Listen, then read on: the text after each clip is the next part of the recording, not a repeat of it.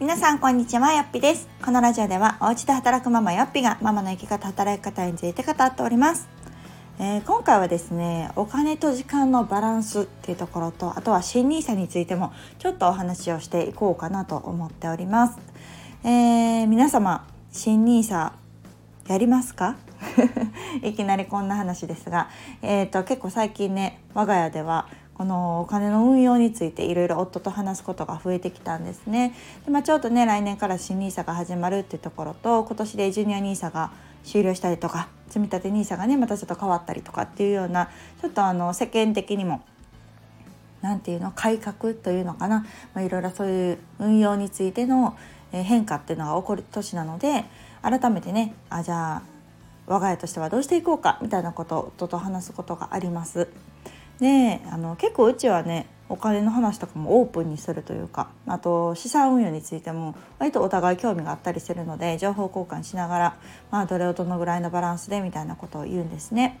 で、えっと、新 NISA がまあね次始まるっていうところとちょうど1月分がこの間かなスタートしましたよね。なのでその証券会社をどうするのかとかあとは額金額をね増やすのかとか新たな銘柄買うのかとか多分皆さんも今いろいろ考えられてる最中っていう方も多いんじゃないかなと思います。で現状で言うと私はね、えーと、積立 NISA をしていてで子供の分でジュニア NISA をしていてで夫はイデコをしていてみたいな感じなので、まあ、それぞれあの振り分けながらやってはいるんですね。で今回すごくその新 NISA になってね枠がぐんと増えるっていうところでどうしようかなと思っている最中であります。で今まで、まあ、私過去ね振り返っても別に投資とか全然分かんなくってでもあの専業主婦期間とかちょうどね在宅フリーランスっていう働き方を始めた時にちょっとそういううん自分の労働時間イコール収入だけではとてもじゃないけど何て言うのかな時間ができないと思ったんですね。その目指す収入っていうのを下げない限り時間が増えない。要はその働く時間イコール収入っていうのではいつまでもそれじゃダメだなと思って始めたのが2018年の積立 NISA でした。これが私の人生初の資産運用だったんですね。であれから5年経ってどうなったかっていうとめちゃめちゃ増えてます。もうびっくりするぐらい増えてますね。で、まあ、金額で言うとね100万以上かなプラスになってますね要はかけてる金額プラス100万以上なんて、えー、貯金ではありえないじゃないですか。ね私たち小さい頃はもう貯金しなさいとかね言われてきたかと思いますが今ね銀行にお金を預けていても利率なんてほんと一体0.00何パーみたいな感じですよね。なので、まあ、単純計算で言うと年間20万ぐらい増えているっていうようなあの結果が出てるので、まあ、もちろんねあの今後どうなるか分かんないですけれども、まあ、でもそこにあの私としては期待をしている部分もあります。で、まあ、その積立 NISA を始めたっていうところもその当時はそんなにこう収入もね多分フリーランスになってすぐとかだったかなから収入もいっぱいあるわけじゃないしあと投資っていう言葉がこう先行しすぎて損したらどうしようみたいな損するの嫌だみたいな大事なお金がなくなるの嫌だみたいなのがこう先に来るじゃないですかやっぱりやったことないから。そうなので私は当時あのブログ運営をしてちょうどその時もしていったのね、うん、まあ今もしてるんですけどなので私はそのブログ収入で得たものを全部その積立 NISA に当てようっていうのを決めてやってたんですね。でそれがまあ未だに続いているので私の積立 NISA の資金資源っていうのは全て広告収入というかブログの収入でやってるので私としては手出しゼロであのできてるっていうのもまた一つこう満足度が上がっているっていうところですなので結構私がねブログ運営をおすすめしているっていうのはそういうところもあってもちろんこうあのね、ブログ収入を生活費に充てるとか、まあ、自分の贅沢費に充てるっていうのもすごくいいと思うんですけれども本来なかったもの。まあこれも考え方なのかな。私は結構ブログを趣味でずっとやってたしなんかブログを書くことがそんなに苦じゃないタイプなんですね。なので割とこう楽しみながらやっているので、まあ、それがこう仕事という認識もあんまりなくって。なので本来なかったお金なのでそれを使うっていうよりもその投資の方になかったお金として投資の方に回そうっていう風な感覚でやってるのでなんかまあもし下落してもというかまあ、損してもまあいっかっていうところがあって始めることができたなというふうに思っています。そしたら結果的にねあのすごい収益を生んでくれてで全てポイントで。これがねあの楽天のいいとこなんですよ。そう私は楽天証券でやってるんですけど楽天のいいとこが楽天ポイントでできるんですよね。そうだから私が、まあ、いろんな広告収入のねあの入ってくる口はあるんですけれども一つ、えーと、楽天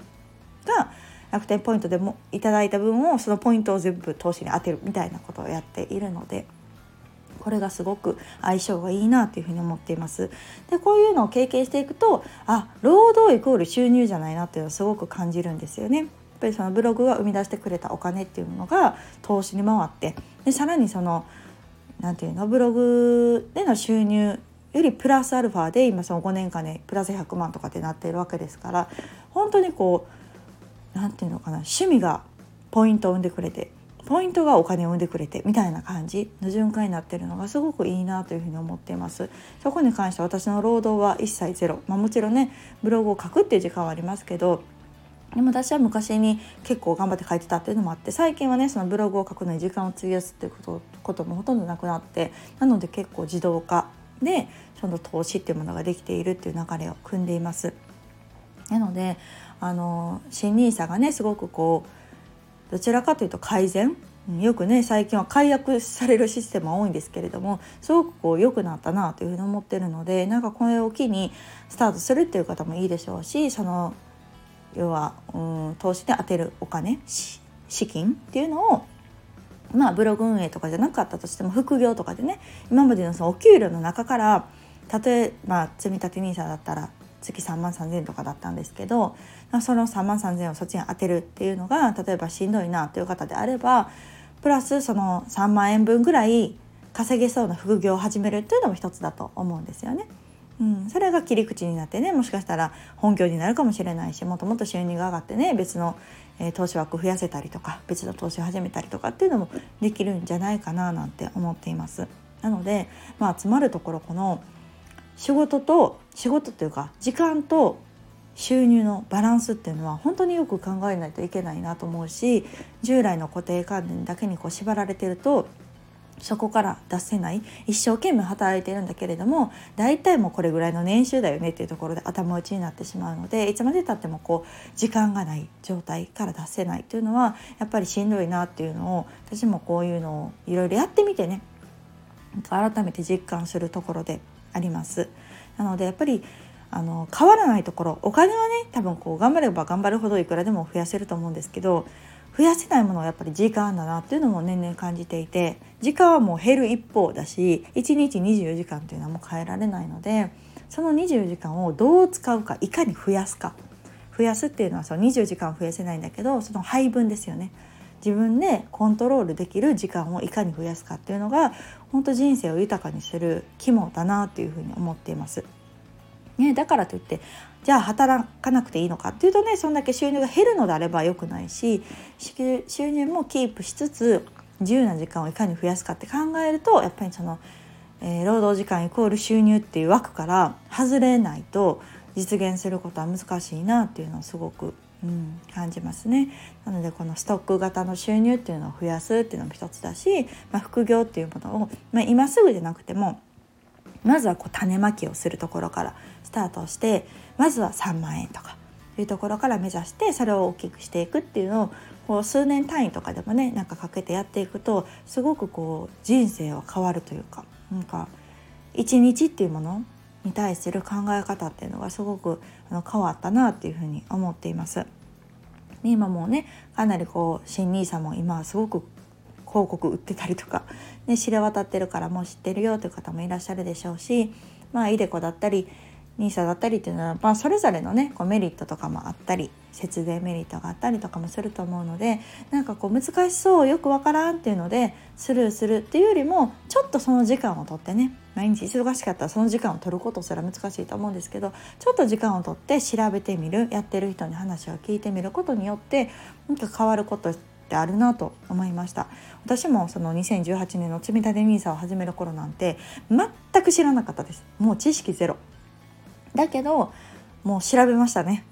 どうやったらできるのか何がメリットなのか何がデメリットなのかみたいなところを割と調べた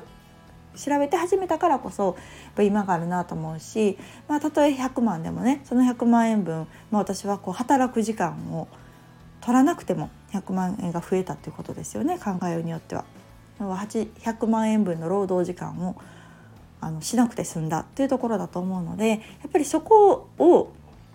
うん、重視していくっていうのがこれから必要なんじゃないかなと思っています。自分が好きな時間を増やす。自由にコントロールできる時間を増やす。でまた自分しか対応できないことって、まあ、あるじゃないですか。特にママとか。子供と向き合う時間だったり、まあ、小さい時ももちろんそうですけれども小学生とかになってくるとねなかなかこううん家事代行では務まらない子供との対応。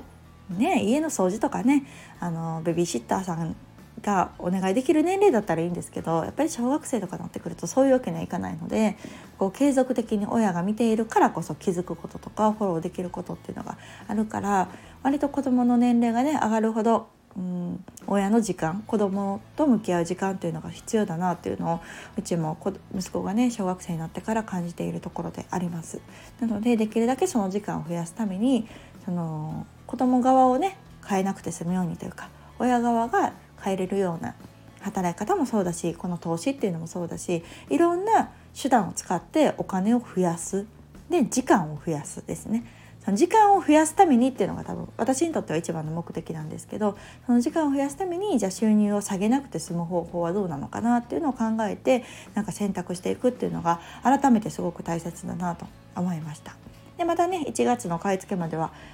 時間がある。と思いますので皆さんももしね2024年からスタートしたいっていう方はもう少し時間があるのでちょっとその間に調べてみたりとか手続き始めてみたりとかするのがいいんじゃないかなと思って今日はこんなお話をさせていただきました。ではまた次回をお楽しみに。さようなら。